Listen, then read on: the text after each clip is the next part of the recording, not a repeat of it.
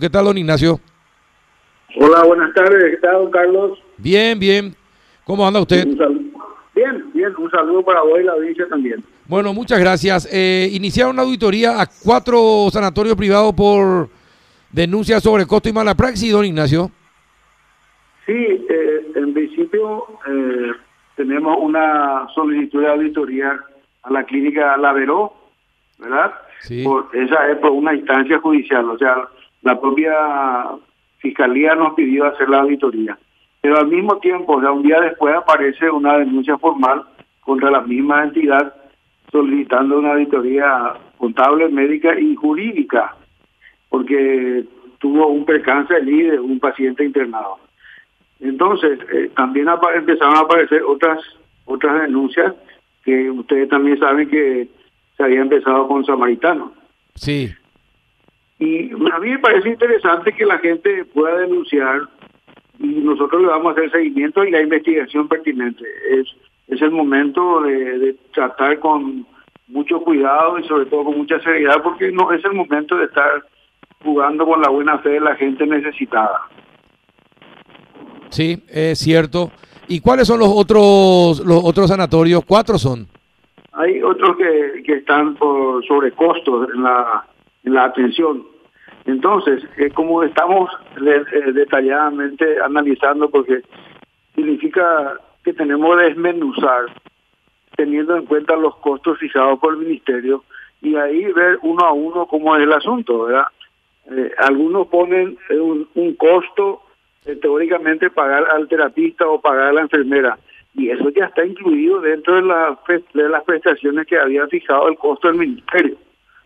No sé si me hago entender. Sí, sí, sí, sí. O sea, si, si yo, el ministerio pagó por un servicio, va a pagar de un día de terapia de 13 millones. Ahí incluye el terapista, Sí. la enfermera, eh, el oxígeno, inclusive hasta fisioterapia está incluido ahí. Entonces es un despropósito que se presente cobrar de nuevo al terapista o pagar de nuevo a la enfermera. Y también hay que tener en cuenta que en terapia, por ejemplo, una enfermera tiene que atender a los pacientes. Sí, es cierto. Es Por cierto. eso ¿Y es que cuál es? estamos haciendo eh, un análisis eh, exhaustivo y, y fino porque para que ta- también se- podamos ser lo más justo posible. ¿Y a qué sanciones se exponen de comprobarse que efectivamente hubo sobrecostos eh, y mala en praxis? este caso, cuando termine la auditoría, tenemos que eh, solicitar, o sea, sacar una resolución de un sumario para que se les llame a que ellos también eh, empie- empiecen a hacer su defensa. ¿verdad? Tenemos que cumplir con el con el debido proceso. Mm, Sí, efectivamente. Rafa, ¿alguna consulta? ¿Qué tal, Ignacio? ¿Cómo estás? Rafael Filizola te saluda. Hola Rafael, ¿cómo estás? Un fuerte abrazo. Rafael. saludarte.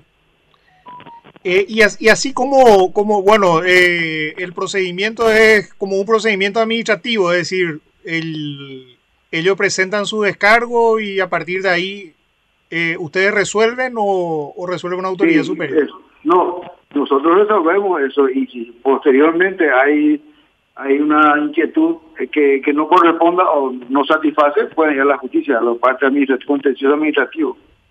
Pero hay cosas que sobresalen y que riñen inclusive con el- los principios médicos, entonces eso sí que resulta más serio, ¿verdad? ¿Y, y cuáles son las eventuales sanciones a las que se ponen? ¿Económicas u otro La- tipo de sanciones? Las, las sanciones pueden ser, eh, cuando se realizan sanciones de segundo o tercer grado, hay que hacer un sumario y pueden ser multas de más de 200 jornales o clausura del local. Ya.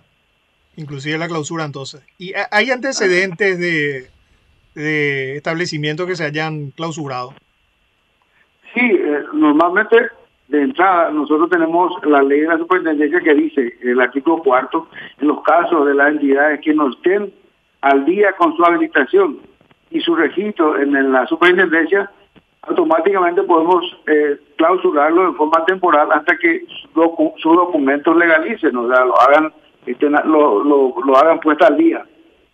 Y eso es lo Ya. que hicimos con este con esta clínica porque primero estaba retrasado en la actualización de su habilitación en el ministerio y en la superintendencia, pero al mismo tiempo lo más serio era que estaban habilitados como clínica ambulatoria, de atención ambulatoria, no para internar. Ya. Bueno, ¿y cuándo, cuánto, en cuánto tiempo está eh, eh, va a estar el, el, el resultado de estos sumarios, Ignacio? Y yo creo que es- esta o la otra semana ¿no? Eh, queremos terminar el pedido de la auditoría de la fiscalía, enviar eso y eh, con la otra denuncia seguir después. Ujú. Y así como están las cosas, eh, ¿cuál de, de los sanatorios tiene la situación más complicada? y, y no sé, eh, vamos a terminar y después lo voy a comentar. Bueno, está bien. Le, le va a hacer prejuzgar. Sí, porque tenemos, Doctor Mendoza. tenemos una cláusula de confidencialidad, eh, Rafael y Carlos. Claro. No podemos, po- podemos, no podemos transmitir temas de la, de la superintendencia. Se entiende. Doctor Mendoza, ¿Sí? eh, Adela Mercado le saluda. ¿Sí? ¿Y ¿Cómo está, hubo alguna contrademanda o alguna demanda, denuncia por no haber percibido los saberes prometidos por el Ministerio de Salud de estos mismos sanatorios o de otros? Eh, Eso, eso si, si existen denuncias de ese tipo, los tienen que ir directo al, al ministerio. Ustedes no recibieron en la superintendencia.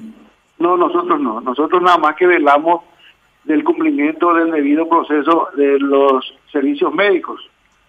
Entonces, ¿Los directivos? vemos la calidad de la prestación y si hubo anomalías, entrar a tallar allí. Los directivos del Samaritano habían anunciado que se retiraban de ese convenio que tenían con el Ministerio de Salud. ¿Lo hicieron o no? No, pero es que eso no puede ser. La ley es para todo y la, la ley tiene que cumplirse. Ya no hay convenio ni nada por el estilo. En la ley Ah. determina perfectamente que los sanatorios tienen que brindar esa prestación y el ministerio se hace cargo de los, de los costos.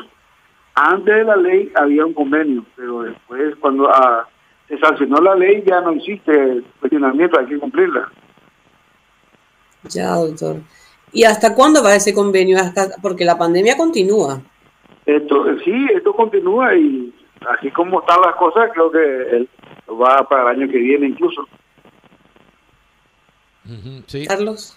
Y sí, y bueno, perfecto. Vamos a estar esperando entonces el, el resultado final eh, de, de estos sumarios, estas investigaciones. Y Eh, cómo no, gracias por la preocupación y sí, por supuesto que vamos a, a transmitir después. Perfecto, gracias, don Ignacio. No, pues nada, gracias a ustedes. Hasta luego. Buenas tardes. Eh, Buenas Ignacio tardes para Mendoza, todos. superintendente de salud.